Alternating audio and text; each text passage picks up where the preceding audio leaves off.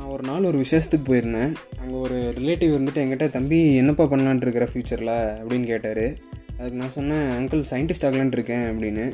அதுக்கு அவர் தம்பி இதெல்லாம் நம்மளுக்கு சரிப்பட்டு வருமா? அப்படின்னு கேட்குறாரு இப்போ இருக்கிற காலகட்டத்தில் career in science arts and literature is always feared and under appreciated அதுக்காக தான் நான் இப்போ ப்ராஜெக்ட் என்ட்ரோபி அப்படிங்கிற ஒரு இனிஷியேட்டிவ் ஸ்டார்ட் பண்ணியிருக்கேன். So this podcast is a part of project entropy where I talk with people who work in the field of science, artists, and literarians about science, culture, and lifestyle. So stay tuned for the new episodes.